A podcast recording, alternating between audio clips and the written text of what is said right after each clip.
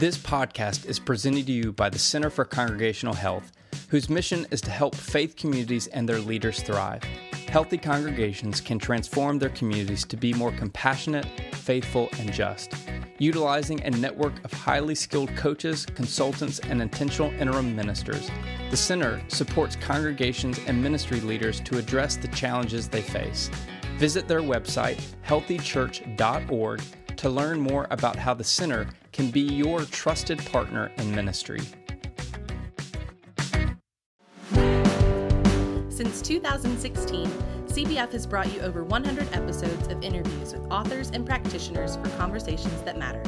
These stories of creativity and innovation have garnered weekly support from around the United States and the world. We are inviting you, the listeners, to join us in connecting with the podcast. Become a monthly listener supporter and receive some perks, including name recognition on the podcast, questions for upcoming guests, free books from the podcast, joining the podcast for an interview, and a VIP experience with the General Assembly podcast guest. There are 5 levels of listener support, starting at $5 per month. For less than the cost of a pumpkin spice latte, you will be featured by name on the weekly podcast episode. For more information and to join the community of listener supporters, visit cbf.net/podcast support.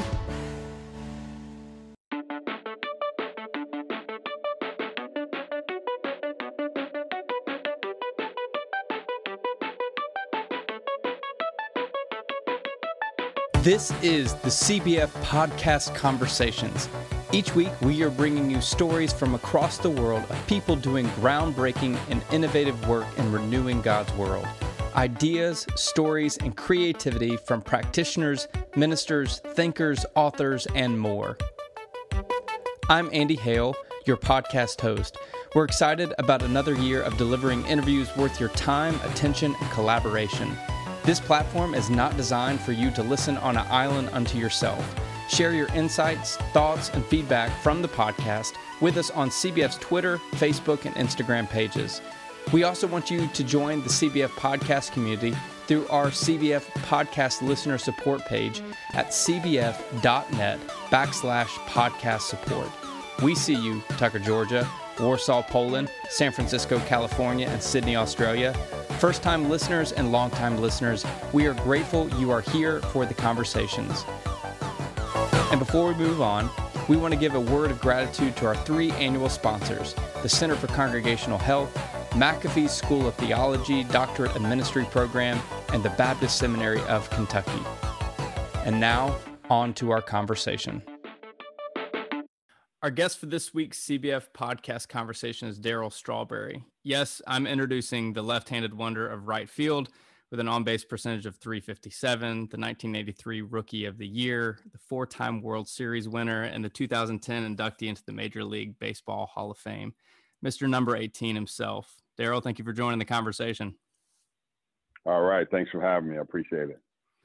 All right, so we have to recognize the pink elephant in the room. Is it awkward that while we're having this interview, I'm staring at your starting lineup figurine from the 1980s that's been displayed in my office and been in my possession since I was a child? Well, I think that's pretty good then, you know, if you're a big 80s fan, because I think the 80s were a role in history for the New York Mets in those days, because we were a team like a rock star, so everybody was really crazy about us.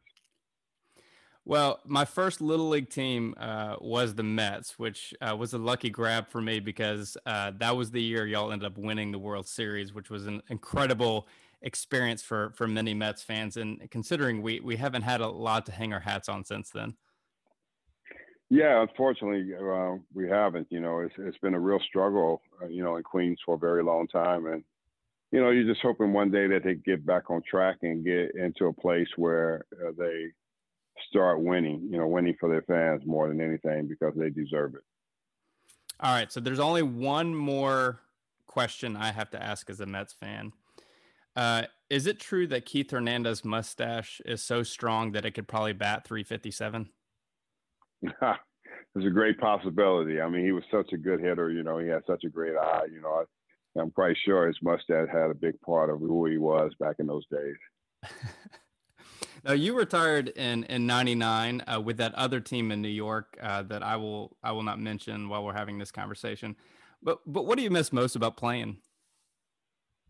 I just miss being around the guys, I think, more than anything. You develop such love and care and respect, you know, for who you are and what you're trying to accomplish more than anything. I think when you go through a season, it's about a family. And, you know, yeah, of course, you're going to have some ups and downs. That's part of it. But at the same time, you know, when you start in spring training from day one, you know that 6 months, it's going to be a very long time together. And we need to, like, really make the best out of the kind of talent that we have and that we're going to put on the field to be winners. I think that's what's really important when you step into spring training and go on into the latter part of the year.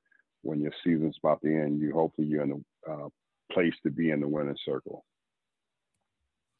Now, you were an 8-time All-Star. What's the difference in the game today than when you played? Well, I think it's the players and the spirit of the players. You know, are they really connected together? Are they really focused more on baseball, or are they focused on other outlets? I mean, they have so many different outlets now, you know, of media, social media outlets to make themselves more popular than what actually is important, playing baseball. And I think when you get away from that, you see so many players today get hurt. I don't know if they train hard enough, or what is it that they do, you know, to be a player, to play 162 ball games, to prepare yourself. I've just never seen so many guys get hurt with just little injuries.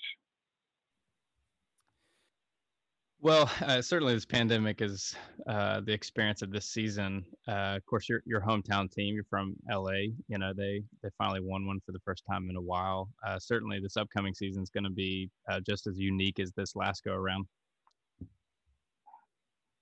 No question. You know, of course, it was a very difficult season to go through, and they kind of pushed through what they had to push through.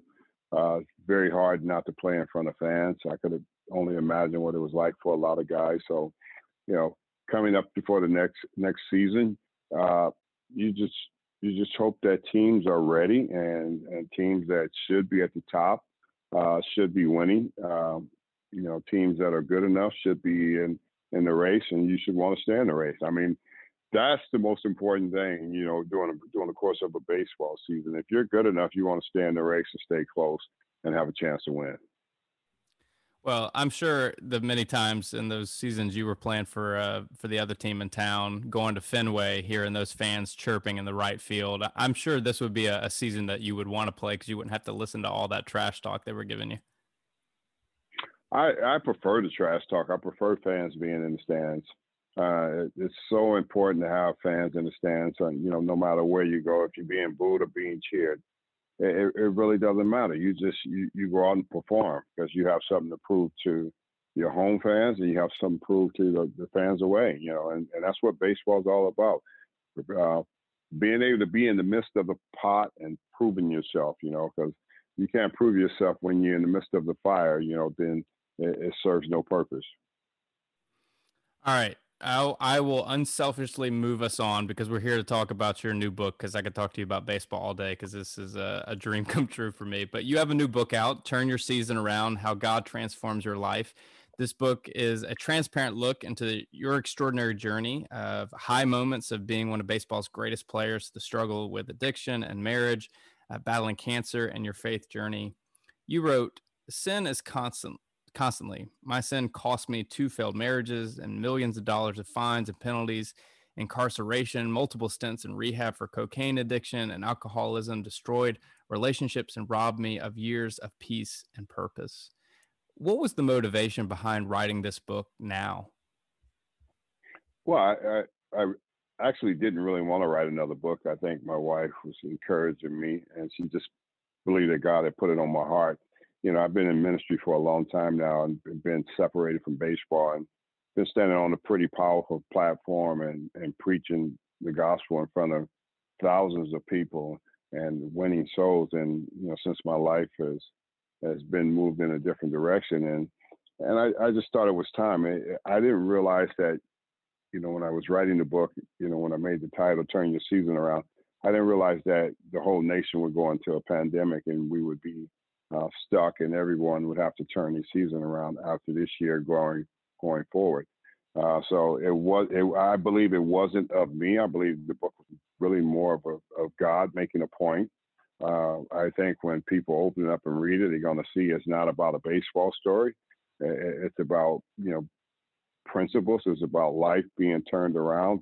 Life being turned around from where I was in the darkness of who I was. Because, you know, that's one thing I look at is the media. They always talked about me when I was in trouble and when I was lost and broken, but they never talk about me since I've been transformed and since I've been doing what I've been doing over these last 17 years of my life, and, you know, helping so many people, you know, with addiction, and also, you know, preaching the gospel and traveling the country. So, you know, I just thought it was a perfect time to put a statement on what my new life is really all about. Everybody already know my whole life, but, you know, now maybe people will get a chance to look in and see what really happened and how did I get to the place I'm at today. Well, as you just mentioned, I mean, you've traveled around, you've spoken to thousands upon thousands of people. You've counseled and coached people through their experiences. You know, why do you think it's so important to take such a transparent approach to talking about your life as you try to mentor people in faith?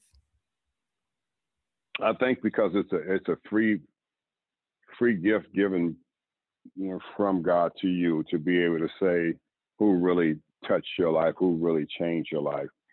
A lot of times people want to take credit, you know, for a lot of things. And, you know, we never really give credit where credit is due, you know, and I give the ultimate credit to, you know, my relationship, you know, with God and actually changing me, you know, not from, you know, the outside of being Daryl Strawberry, but from the inside, you know, having a real transformation on the inside and becoming a different person and seeing things different and understanding, you know, the creation of who you are and why you were created. Because I think a lot of people who walk through this life don't even know why they were created. I think a lot of us think we're created to have success and have a bunch of stuff. Yeah, that's part of it. But then at the end of the day, who are you? Because we're going to all die. And then where are you going? Who are you? You know, because, you know, you hear the story, everybody thinks, well, everybody's just getting into heaven. No, they're not. You need to read the book. You need to read the Bible. It's clear about, you know, what God thinks about every life and how important every life is to him, and to know him and to have a relationship so you can get into heaven, you know, after your life is over here. That word sin, used is such a charged term. Why do you think we are so uncomfortable talking about sin in our culture? Because we don't want to face that we fall short. And, you know, the Bible makes it clear that we all will fall short. And when you can understand now some, it says, oh, I don't care who you are. I don't care how successful you are. You're going to fall short, because everyone that enters into this life will become a sinner. It's just the nature of what happens from the beginning. When you go back to Genesis and read in Genesis what happened to, you know, Adam and Eve, you know, it's part of what everyone is going to face, and everyone's going to have to come to that crossroad and eventually have to deal with it for themselves. Because if you never deal with it, then you'll stay in it, you'll live in it, and it will kill you. You know, for the wages of sin is death. You know, it takes people out. And people wonder why people die, because, you know, you're falling short and you're a sinner and you need a savior. And we're not the saviors. Man can't save you. Money can't save you. Fame can't save you. It's only Christ, the only one that can save you from your sinful ways. So I think that's why so many people fear of talking about that, because they don't like to face the fact that we all are sinners. And it's by God's saving grace that it gives us an opportunity to come and be whole, you know, when we enter in with him and have a personal relationship with him. Well, the adverse side of sin is, you know, I found this in this other quote that you this from the book. You said, I'm a living example of how God can flip the script in a person's life to show his love, grace, and mercy can turn anyone's season around. I wonder if you'll talk to us about how you've experienced this in your life. Well, yeah, that's a good point there, you know, because you think about where I was, and like I said, everybody had more comments to say about what I would end up being like and what my life would turn out to be. And they were completely wrong, because it was because of God's grace and mercy that I entered in with. And then he brings about a real transformation, and he rescues me, he redeems me, and he restores me to wholeness and righteousness. And then he gives me this biblical education, which I never went to school for, but he gives it to me supernaturally because I decide to commit, and that's because that's when you start understanding what grace is. What is grace? And I think a lot of people don't understand grace is something that God gives you that you don't deserve. Because if he gave us what we deserve, we all would be dead. So he gives us this grace to utilize us for his good. And when you can recognize that the grace is for your good, to be used so you can do what God's called you to do, eventually you may enter into that. And I think so many misunderstand grace. Everybody thinks they deserve it. We don't deserve it. He gives it to us anyway. You wrote about a metaphor of RBIs, runs batted in, for those who aren't familiar with the term, to the necessity of Jesus followers to be ambassadors of forgiveness and love. And yet, one of the challenges facing the church today is the culture's association with the church as something different. There's recent Pew research that talked about word association, and some of the words associated with the church for a lot of people outside the church is judgment and bigotry. Why do you think the church is more associated with these things than with forgiveness and love? Well, the church should never be associated with that. It should always be associated with forgiveness, because if it was, we all been given the grace. We all been forgiven. If he had not forgiven us, we wouldn't be sitting here today. And I think what's happened in the church is the church has grown cold, and the church has grown to a place of itching ears and make a message of just make me feel good, and let's just talk about certain things. And this is why we're seeing the problems that we're seeing in the church, because people are not being liberated. You have to go out and preach the full gospel of Jesus Christ. If you're going to preach about, just to make me feel good, the enemy is not impressed. He's sitting on the sideline and knowing that most people that are walking in the church to feel good is not equipped when they come out. And when you're not equipped to come out and fight against the supernatural things, you're going to be such judgmental of everything else, because now you're not able to stand for what the church is, because you have fallen into anything. And I think this is the problem that we're seeing in the church. We're seeing too many young pastors stand in pulpits and making himself a brand instead of making the brand out of Jesus Christ. They want to be a brand, a name. They want to be famous. And that's where we're starting to fall short in the church and finding trouble. Baptist Seminary of Kentucky offers multiple ways to pursue theological education, helping you learn and grow in your area of ministry. Not only the Master of Divinity degree, but our Pastoral Care Certificate, Rural Ministry Certificate, and Flourish workshops for lay leaders are offered virtually so that you can study where you are. BSK alumni are serving in many different capacities in and outside the church as ministers, counselors, missionaries, artists, musicians, nonprofit leaders, and many other creative career paths benefiting from theological education. As the official seminary of National Baptist Convention of America International, BSK is committed to working for racial justice. All students are required to take Black and womanist theology as part of a Black church studies thread woven throughout our curriculum. Over 80% of BSK students graduate with little to no additional debt incurred from their seminary experience. Our flexible block schedule approach, the ability to study where you are, and the plentiful scholarship opportunities allow students to focus on training for ministry without the burden of accruing massive debt. Follow us on Facebook, Twitter, and Instagram, or visit bsk.edu to learn more about our areas of emphasis or to apply for one of our programs. In the book, you wrote about a biblical worldview. For you, what is a biblical worldview, and what helped shape this particular perspective into what a biblical worldview is? Well, I think the biblical view is do we live according to the principles? And I think the principles are there. The foundation has always been there. It's been set there. But I think what has happened, like I said before, people are starting to change, you know, what the gospel of Jesus Christ is. They're starting to make it as what they want it to be, and they want to put their own spin on it. And you can't put your own spin on it. You know, this has been here forever. You know, there's people that have pioneered and came before, the great Billy Grahams like that have come before to show us that the ultimate goal of the biblical principles, when we preach it and when we live it right, it wins souls. And that's what we've gotten away from. He was the greatest soul winner because of the biblical principles. You know, he stood by the biblical principles. And I think so many have gotten into a society today, you know, where it's about a popularity contest. It's not about, you know, or am I winning souls? It's about how good do I sound? And that's getting us nowhere. And I think when we get back to what the principles and what the word says, that's how we will get back to people repenting and coming back and asking God for his forgiveness. See, you can't get forgiveness for people really doesn't mean a whole lot. It's God's forgiveness that we need. And I think so many are searching for that.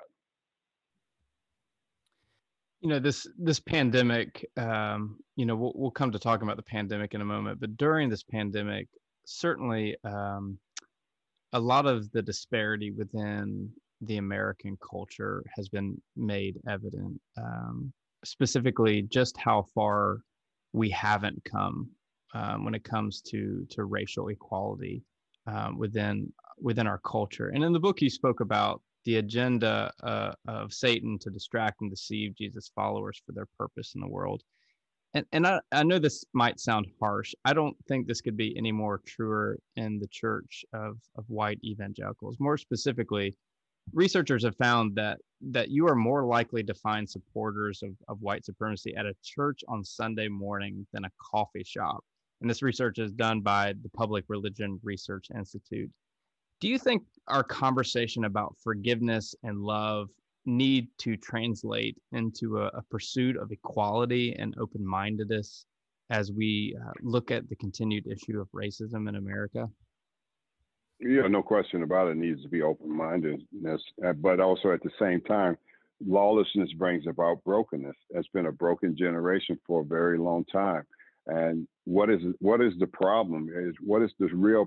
The real problem that we're facing in this nation is sin. And when we repent and we come back, you know, and ask God to forgive us, that's when the hearts will change. You know, racism has always been there, but it's a sin problem. You know, it's a problem of history of being taught, born in families and raised in wherever, different places in the South and different places like that, and down in places like that, those type of places where it's being taught. That's a sin problem. You know, that's an issue, and that's a heart problem. And the only man that can fix a heart is God himself. No man is going to change the way another man thinks. It is God that changes the heart of a man. And when we understand that, and when we understand who we are in Christ, when we identify ourselves as like Christ was and is, you know, when he came 2,000 years ago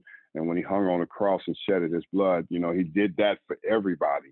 He didn't just do it for, you know, black, white, you know, Spanish. He did it for all mankind. He said that so they would come, so that they would be able to come and understand life and have life to the fullness of what he has to offer. And that, you know, I think our society is looking for man to fix our issues, politicians to fix our issues. They can't, you know, they won't be able to fix it. It's still going to be, it's not until we repent as a nation, we repent as people and ask God to forgive us and turn from the wicked ways of the world, because the wicked ways are really out there. You know, we open the door for wicked ways.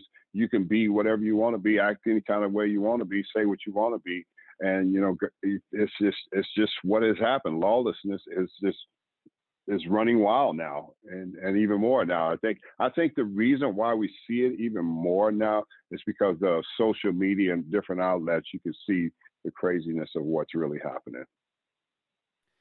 You know, you talked about, you know, racism as sin, and certainly, you know, our role as leaders of the church is to address the sins that the church faces. So how do we as a church, obviously racism and love and forgiveness can't live in the same bed together. Those are two kind of opposing thoughts, if you will.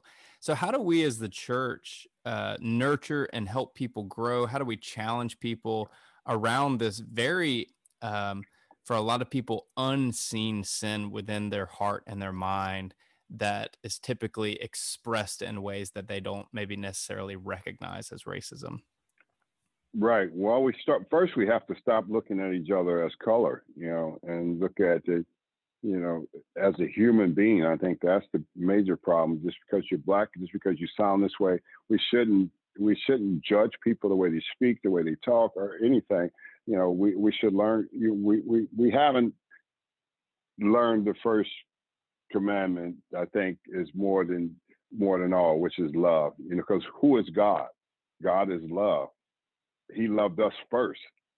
What happened to us as people loving each other first, instead of looking at someone and saying, well, their standards are not, my standards. They may not be, but that doesn't mean that we should not love them.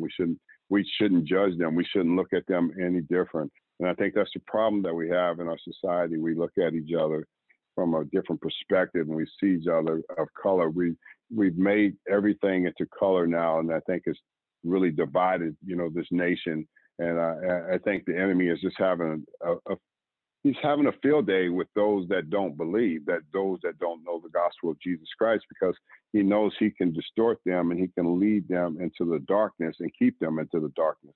But as believers, we have to be more sensitive of what's really happening, and we have to allow ourselves to, be kind enough to speak, speak truth. I think, that's the most important thing as a church. Is the church speaking truth today, or is the church just speaking? Or is it about egos running and who's got the biggest church and who sounds the best? I think that's the problem that we're dealing with. And I think that's why so many people that are lost don't want to become part of the church, because they believe the people in the church are a bunch of hypocrites, because all they do is care about themselves and care about success and care about money.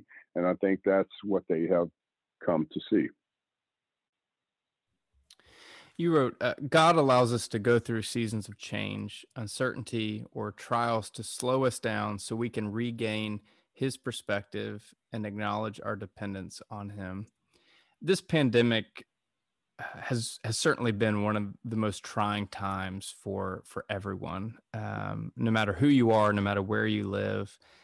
So, taking this this theological perspective that you shared here, what have you learned about God throughout this whole ordeal since March? I've learned that he's pretty cool.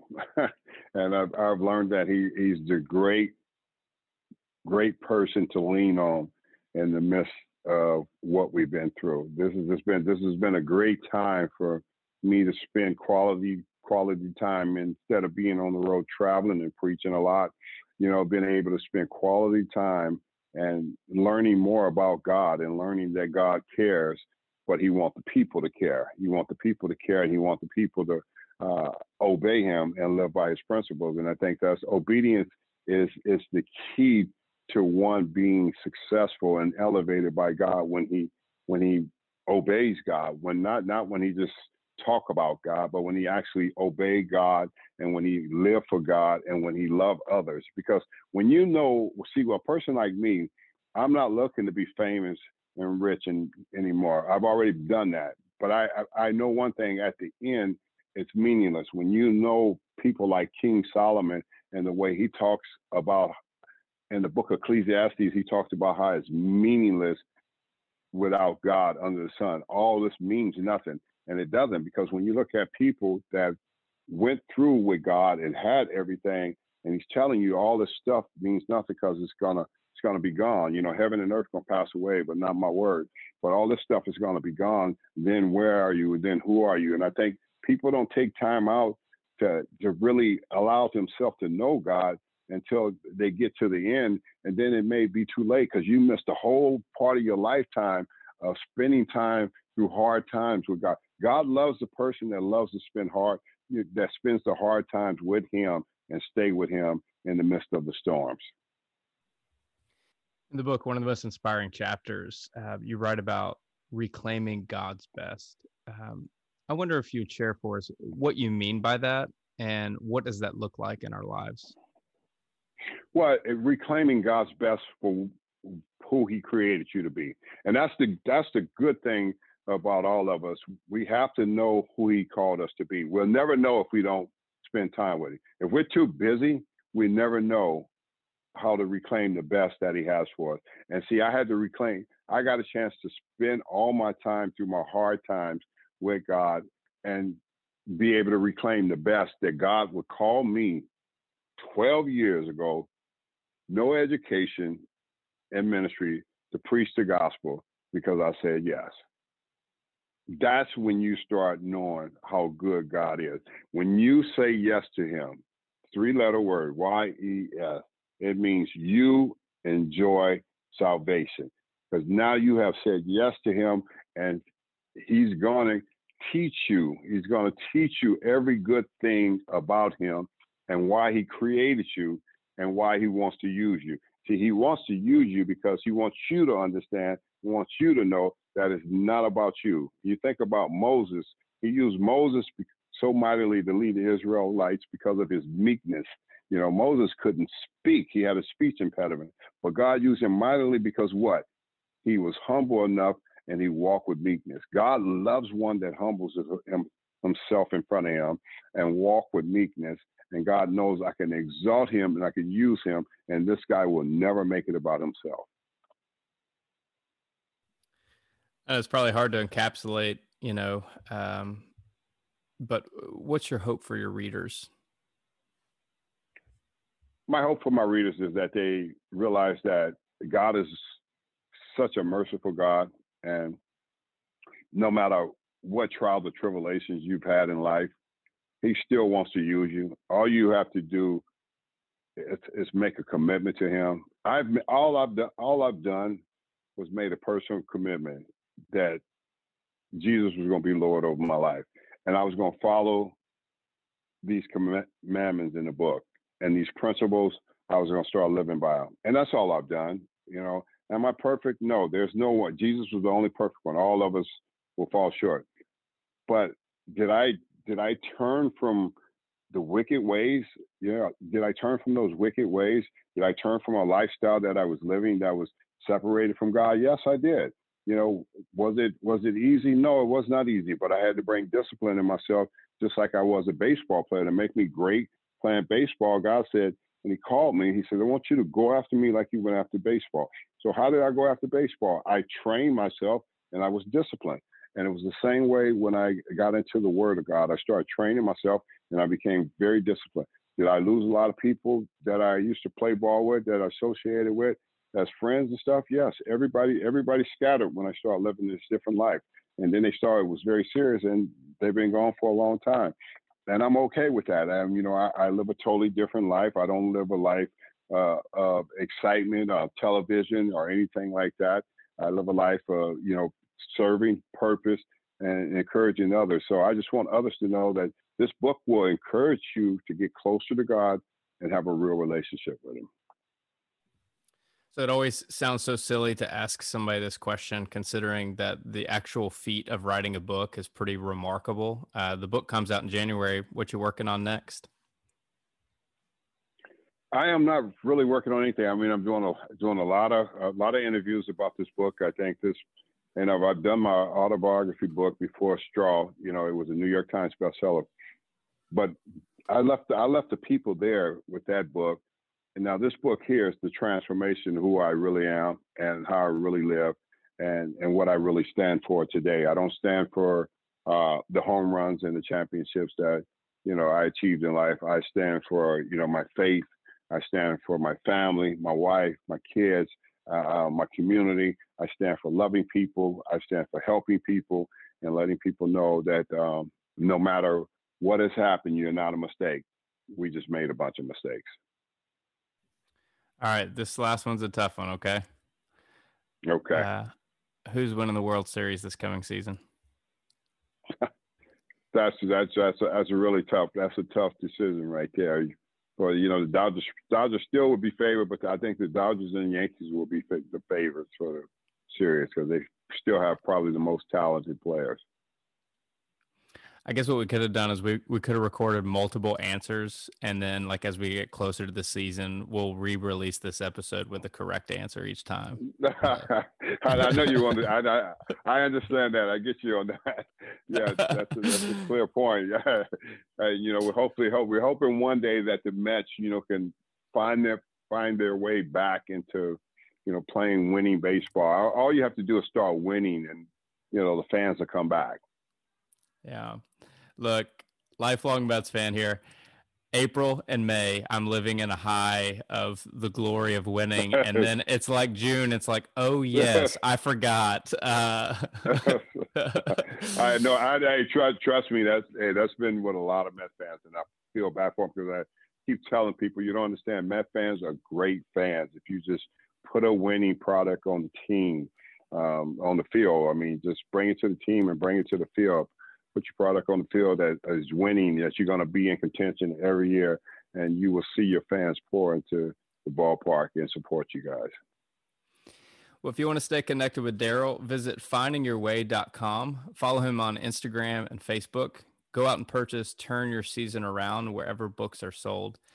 Daryl, first and most selfishly, thank you for inspiring a 4-year-old me to love the game of baseball and the New York Mets. But thank you for letting your life after baseball be a beacon of light for all of us.